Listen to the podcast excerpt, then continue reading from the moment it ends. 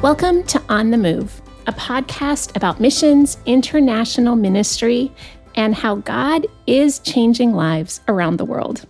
I am your host, Leanne White, and today I'm excited to be joined by Erika Fertig. Erika currently serves um, with Cru in the Toledo, Ohio area. Welcome, Erika. Thank you. It's good to be with you.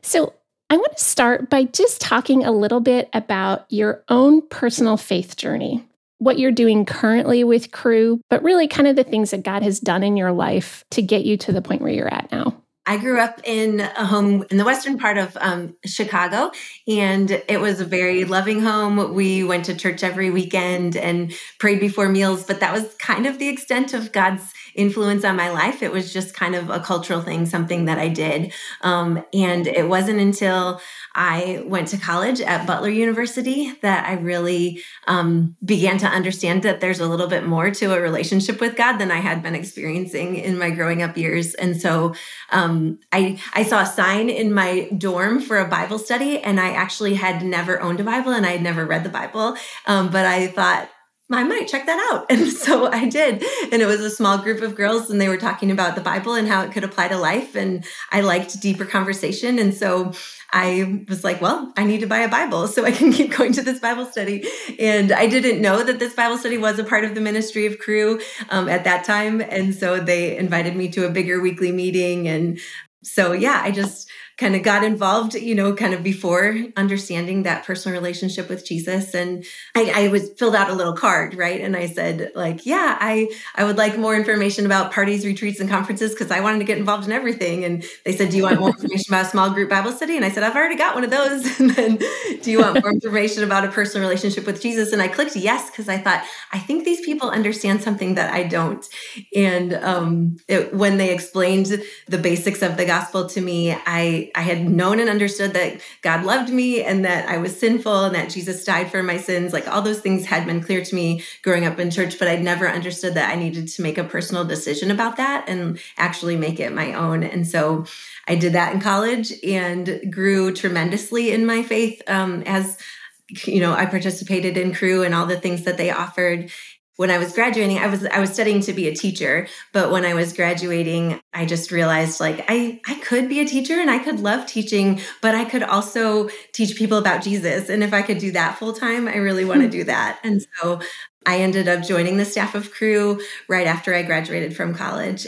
That was in 2000 and we've been with Cru ever since. So I met my husband through the ministry of Cru and we served a couple years in Columbus, Ohio, before moving overseas to East Asia. And we moved there in 2004. And then we moved back in 2013, adopted two little girls, and then um, remained in the States. And we've been in the Toledo area um, since 2014. So I love that you're understanding your like kind of your faith story involves Cru kind of from the very beginning yeah. that it was instrumental in you even even having that realization that it's mm-hmm. not just the head knowledge about Jesus, but it's having a personal relationship with him. I love that. That's right.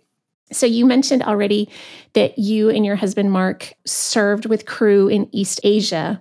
Can you talk to us a little bit about that experience, what you did and what that was what that was like? Yes, I would love to.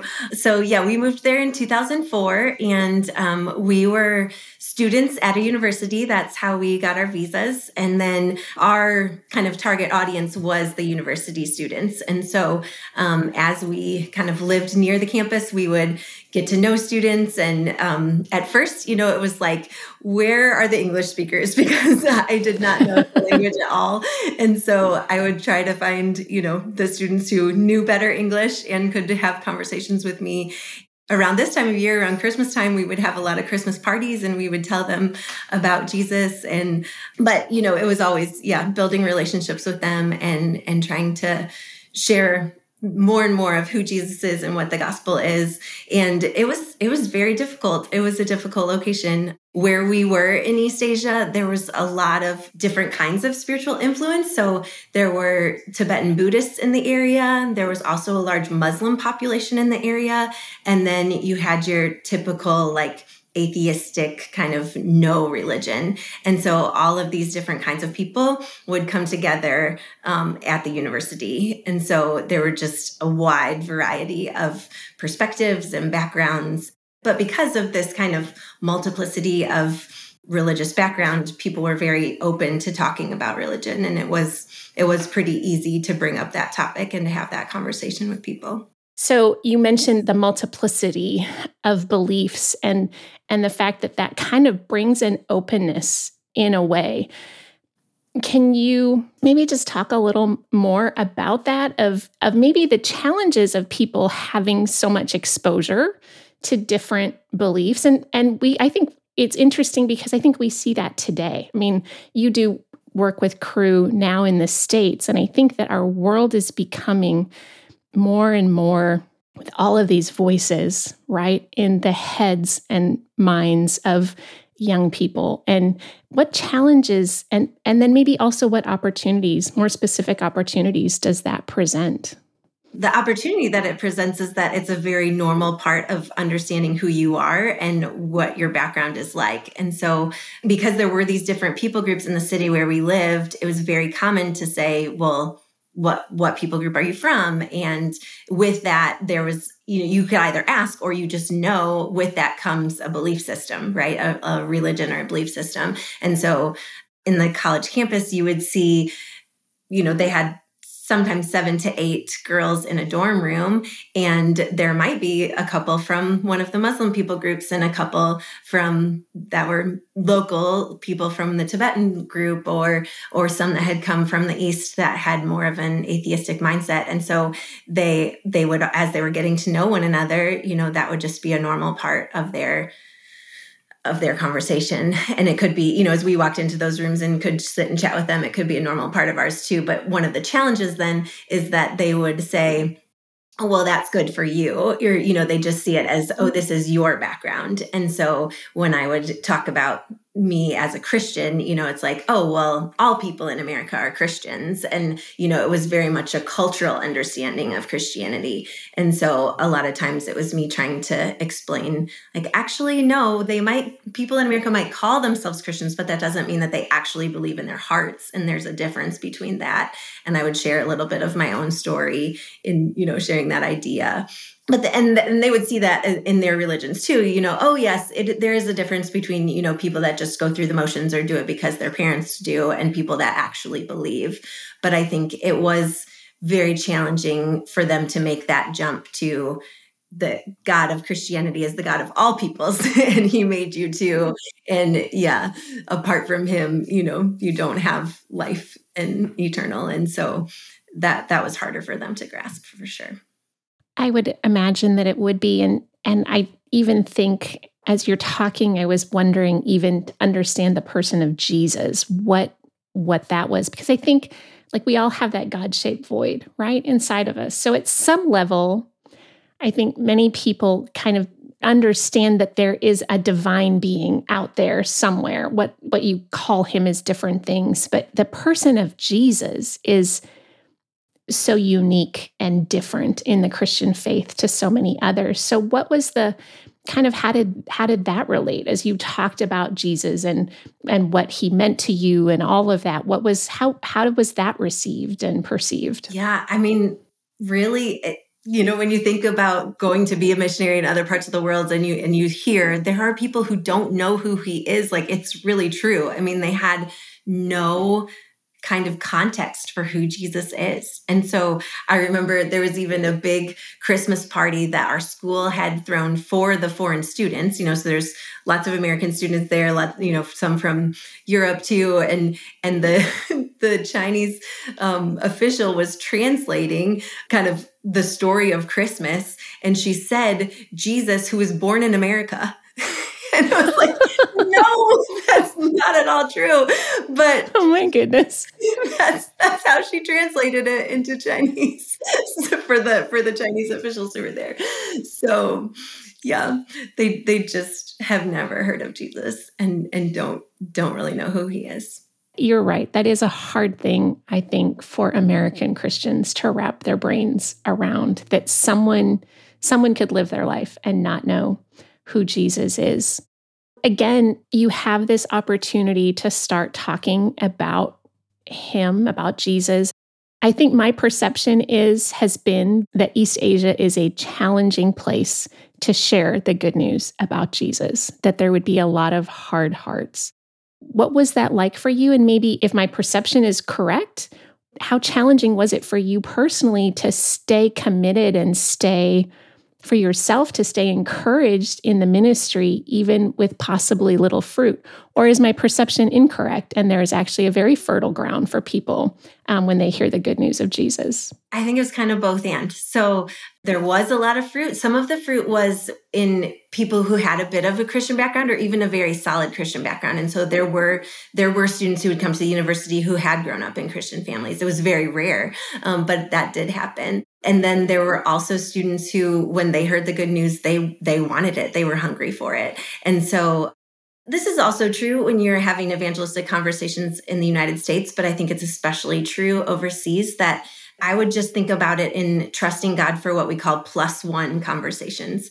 And so, you know, if they're starting way over here with no knowledge of who Jesus is, even introducing them to the person of Jesus and reading the Christmas story from the Bible when they're at my house for a Christmas party, which they were so overjoyed to do, you know, is come come to a foreigner's house for a real Christmas party that them hearing that story from the bible is a plus one you know or plus three even you know or whatever it is. Like um, that's giving them a little bit of a taste of who who god is in the person of jesus. And so so some people right they they would hear a little bit and they'd want more and they'd want more.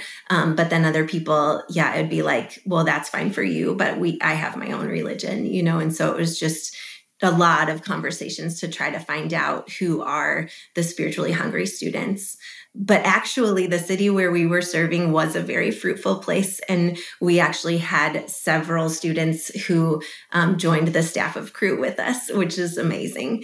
And so, yeah. That's awesome. So what was it like from from a church standpoint? Did you have was there a church that you were able to find and be a part of? Was it an underground thing? Was it was it just basically you guys and the students that, you know, knew Jesus that were around you? Tell talk yeah. about that. Well, um kind of Cru's always uh, tried to operate as not a church you know we're we're a campus ministry. And so we encourage people to get involved in a local church. So um, for students in the united states that's what we do. And, and it was true for our students in east asia too. Once you know we knew that they were believers and following jesus we would encourage them to get involved in an underground church. And there were several in our city that we would encourage them to go to we couldn't we couldn't go to those churches as foreigners. And so we would just meet most of our years in east asia we um, would meet as a small group and just listen to a recording of um, you know a pastor in the united states. And a lot of times we would have our own worship. We had people who could play the guitar and we could sing songs together. Towards our end of our time there, there was an international fellowship that was meeting in the three self like government run church building and as long as it was only foreigners there, we were allowed to meet there. Uh, but some some missionaries also chose not to do that because it did kind of put yourself in a public place declaring you're a Christian and so um, some people didn't want to do that. But there actually wasn't there wasn't a pastor for that church and so different people would volunteer to speak and you had christians who were missionaries from lots of different walks you know in different kinds of organizations and so it was a little bit of a mixed bag just not knowing yeah. what you were jumping into so talk a little bit about you just raised a question in my in my mind um, kind of the security aspect of it was was there an element for you in your time in east asia where you really felt like we're taking a risk. We have to be careful. We have to watch what we say. We have to watch what we send back home. And and what was talk a little bit about that and and maybe it, especially how that impacted your your faith in what God had called you to do there. Yeah, yeah. I mean, it was a risk, and you know, you're not officially supposed to be a missionary in that country, and so um, it, we had to go in as students and we lived there for nine years. And so some people say, You were a student for nine years? And it's like, Well, yes, it's a very complicated language, you know. and I, I can talk a little bit, but I can't write at all. You know, there's always more I can learn. the the university where we were they had a great relationship with the foreign students and they wanted us there i think that they kind of knew what we were doing but it was kind of the idea of if you don't get us into trouble we're not going to get you into trouble and so don't be real vocal about what you're doing but there there were times that they kind of like um, we would say maybe like gave us a little slap on the wrist kind of a thing, you know, where they would warn us like, hey, you're being a little bit too bold here. Like you need to cool it. It, it, it was risky. We never felt like our lives were ever in danger. You know, if if anything was going to happen to us, they were just going to ask us to leave the country and and wouldn't give us the visas to come back. But that never happened. So there were a few times too where there was a little bit of political unrest. I mean, our organization was very wise in saying, you know, for these next few weeks, just lay low, you know, or don't have conversations on campus this week. You know, take students for a walk in the city and talk with them while you're walking along outside of campus. And yeah, try to be less visible, that kind of thing. So, what are some highlights for you as you think back on that time and what God did in you and through you? for that time in East Asia, what immediately comes to mind for you that you're always like, "Oh, I hope somebody asks me this or I get to talk about this part of the story." Yeah. What what comes to mind? I mean, I, I really did just love living there and there's there's so much about living in a foreign country and just seeing that God isn't the God of just the United States. You know, he really is the God of the whole world and the whole universe. And when you see how another culture reflects his image and and how those worshipers see God and and pursue him and move toward him is just so encouraging, right? Because yeah, he's just he's the God of every tribe and tongue and nation. But there there is one story that I absolutely love to tell, and that is it's actually happened before I moved over there. So I got to spend six weeks in the country in um, 2002, and then my husband and I moved over there in 2004. But when I was there just for that summer in 2002, I was able to share the gospel with um, a student from that area, and um, she was she was a Tibetan Buddhist student, and so she showed me this picture of her in her traditional Tibetan dress, and she was kind of sitting in a grassland, and there was these like mud huts behind her, and it was just gorgeous picture. And I said, "Where is this?" And she said, "Oh, that's my hometown." And I said, wow. I said, you know, how many people from your hometown have come to the university? And she said, oh, I am the first one. and so then a few days later, you know, we were we were walking and talking about God and she was just asking so many questions. And so we stopped at a park and I took out a piece of paper and I started to draw some pictures for her. And I was like, imagine that this is God and this is the people, and the people cannot get to God. You know, they the only way to get to God is through Jesus. And and I took a long time to explain those ideas and and how it all worked. And and she just was kind of taking it all in. And so I stopped and I said, you know, tell me what you're thinking about all of this. And she said, Well, I think about the people in my village and they do not come to the big city and they do not see the tall buildings and the fast cars. And so I want to know if this is true, who is going to tell them about this? And so I just felt like, wow, Lord, what a gift that she understood that if what I'm telling her is true and that Jesus really is the only way to God, then everybody needs to know about it. And yeah, I mean, it even just makes me tear up now, even thinking about it 20 plus years later, because it's, it's true. Like, if Jesus is the only way to God, then everybody needs to know. And that's why we do what we do and take the risks that we took. Yeah. So, oh, I, that is, I, I teared up too. I'm right along with you. You're talking and I'm tearing up yeah. over here because it is, it makes me think of, of that passage in Romans where Paul is like, you know, how, will they know if someone doesn't go, if someone isn't sent to tell them? I mean, that the the truth is there are still unreached people groups in our world and and we still do need people who are willing to go. And it's so so awesome that you and Mark were willing to be some of those that were willing to go. We feel like we were so privileged to be able to go. You know, it was such a gift yeah. to have those years overseas. We loved it. That's that's awesome. So, what, as you came home, as you transitioned back to the US after nine years, what was that like? Because I'm guessing there was a, a bit of a culture reintroduction yes. uh, in terms of, of what it's like to come back to all of the things that are a part of living in the US versus East yes. Asia. Yeah, our our reasons for coming back are a little bit more personal. We loved our life and our ministry there, and we didn't intend to leave. Um, but we were also trusting God to expand our family. We'd gone through years of infertility, and um, then we decided we wanted to adopt children. And so um, our adoption story too is a long one um, that we don't have time for. But um, we did like two and a half years of paperwork, and we also um, fostered a child that we weren't able to adopt that we thought that we like at the beginning we thought we could adopt her. So anyway um, at the end of two and a half years of our our paperwork journey we got to adopt our first daughter emma and then three months later we adopted elsie. And so we knew that adopting these girls was going to be a big change on our family and that they would need you know some time to yeah be in the states and so we could get them checked out medically and all those things. And so we planned on coming back for a year and then we were going to see what the lord wanted to do and would we return to east asia or not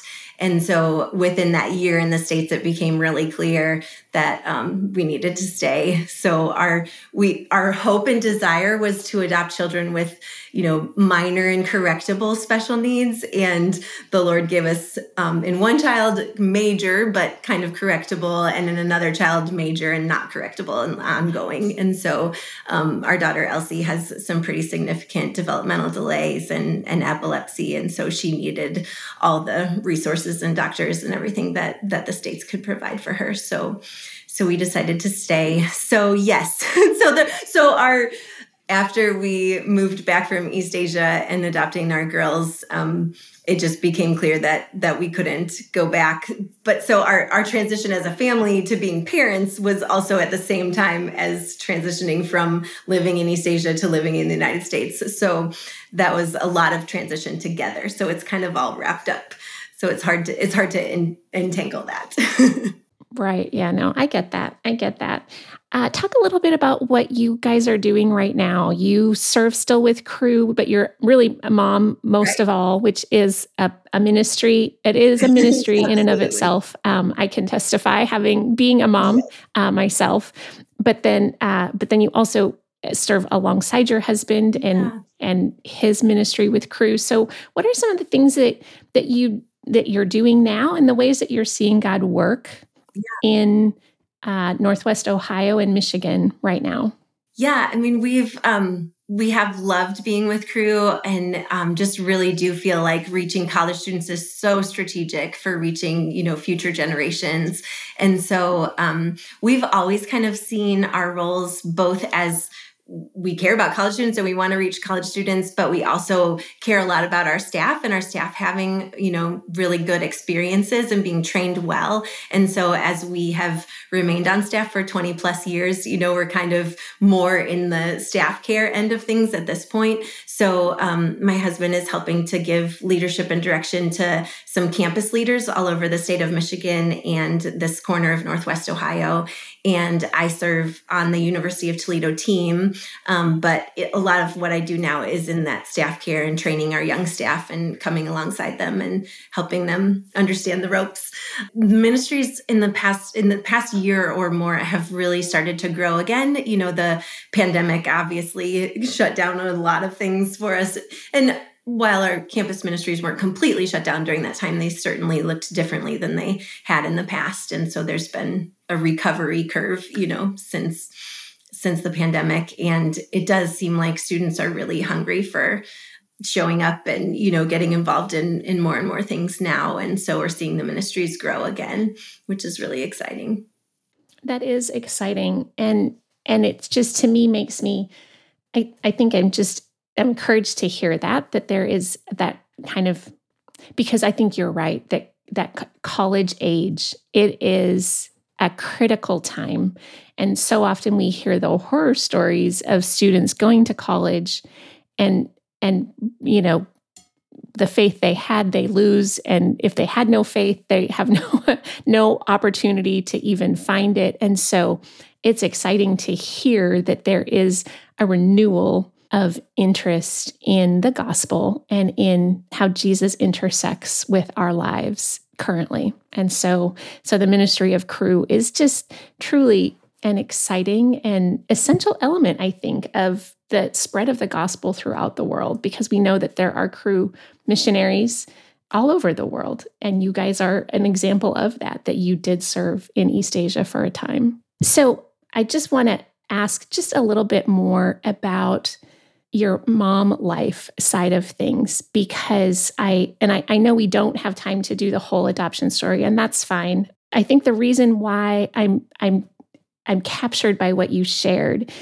is is the reality versus the expectation and and how you have had a, a new reality to adjust to based on what your hopes and expectations were. And so can you just maybe tell us very briefly how God has met you in that? Well, Leanne, that really could be a whole podcast in itself. so I don't know how to summarize that. I, I just had a lot of years to dream about what I thought motherhood would look like. And it's not looking like that. so it's not looking like my dreams. And I think that that's part of my just how how God's wired me too that I tend to look on the bright side of things and come up with these rosy ideas of of how things should go and then I get disappointed because I have these high expectations. So um I love my children dearly. They are joys, but they are also very very challenging. So I right now I have an 8th grader and a 7th grader. My 8th grader and I, you know, she's entering adolescence and you know the teenage years and she and i are made very very differently in our personalities and we just clashed often. And so you know she's with adoption there's all kinds of you know baggage that that brings and and heartache that she's had to walk through. Um, but then you've got these personality clashes too and so it just takes so much emotional energy for me to be present for her. That's hard for me to deal with what feels like butting heads with her all the time. Um, and then my younger daughter, my seventh grader, is the one with more significant developmental delay. So, um, cognitively, emotionally, like socially, she's probably more like a preschooler. And so she just doesn't always know what's appropriate. She, um, yeah, just has so much energy all the time and just wants somebody with her all the time. So she just takes a lot of like physical energy. So, both of those things, you know, to take all of my physical energy and then all of my emotional energy, it's just parenting is extremely draining. So, yeah. Yeah, yeah. so parenting is is absolutely a ministry and yeah, it's um, you know, God God gave me these children and there's nobody else who can be their mom and so I have to, you know, give most of my time and energy to those kids. And and then i also you know do what i can with Cru too. So yeah. Yeah. Well i've really enjoyed uh, talking to you today about just your your experiences uh, both overseas and now back in the us and i think that probably the thing that that has stuck out to me the most in our conversation is what I see exhibited in your life, which is a challenge and an encouragement for me personally, is to be obedient to God's call, whatever that looks like. You guys followed God's call all the way to East Asia, and then you followed it back when it was clear that for the sake of your family, you needed to serve Him in the US. And, and just that obedience, that willingness to be in step with what the Spirit was telling you to do is really for me truly an encouragement and again a challenge. So I just want to say thank you. Thank you for for sharing your experience and sharing your heart and and showing me that you know reminding me of that truth that sometimes things aren't what we expected or hoped for but to know that that when God has called us to it he is with us in it. So so thank Absolutely. you. Oh, thank you so much. It's very encouraging.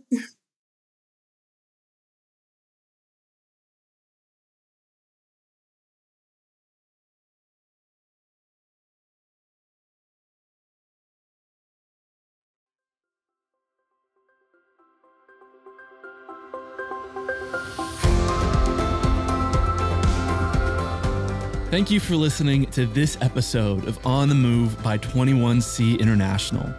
21C International is a Christian nonprofit organization on a mission to encourage, equip, and empower Christian pastors in the global south by providing free, informal biblical and pastoral training. You can visit 21C International to learn more And be sure to subscribe to the podcast on your favorite podcast platform to hear more about missions, international ministry, and how God is changing lives around the world.